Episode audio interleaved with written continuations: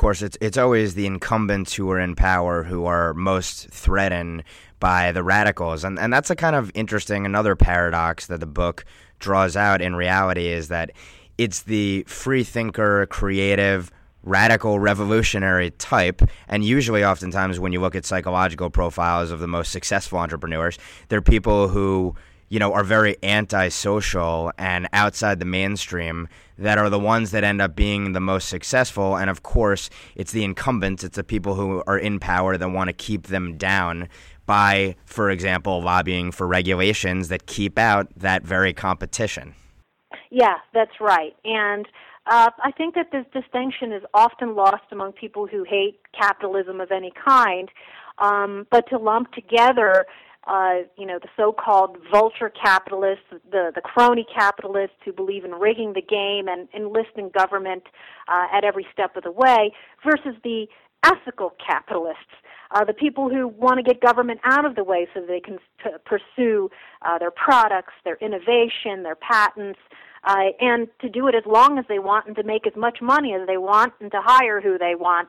Uh, and, you know, um, there were, were incredible anecdotes that I told um, that talk about the, the, the protectionism that you're talking about, the the incumbents.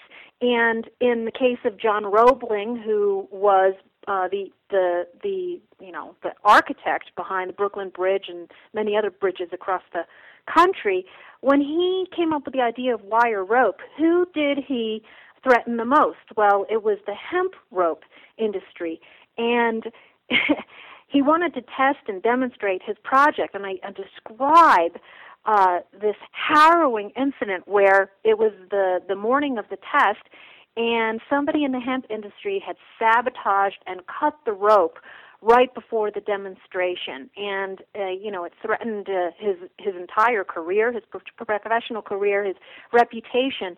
And uh, he prayed for a second chance. He got it, and that's why we still see the Brooklyn Bridge standing today. That's a good illustration, I think, in one episode of what regulations do to people. yeah, yeah, and uh, you know, there's also the nasty collusion of many of the incumbents, um, along with you know the lying, smearing media. Glenn Beck had um, obviously had uh, highlighted the, the some of the, the fights and battles in the War of the Currents between Thomas Edison and the New York Times and the trusts on the one hand, and Westinghouse, George Westinghouse, and Nikola Tesla on the other. Um, I chose another sort of angle from the Westinghouse Tesla alliance um, by talking about the their partnership leading up to uh, the development of the Niagara Falls hydroelectric plant. And again, I think it's it's a good case because whether you're talking about the Brooklyn Bridge or the Niagara plant, these are large things that are considered, you know, public goods, public infrastructure.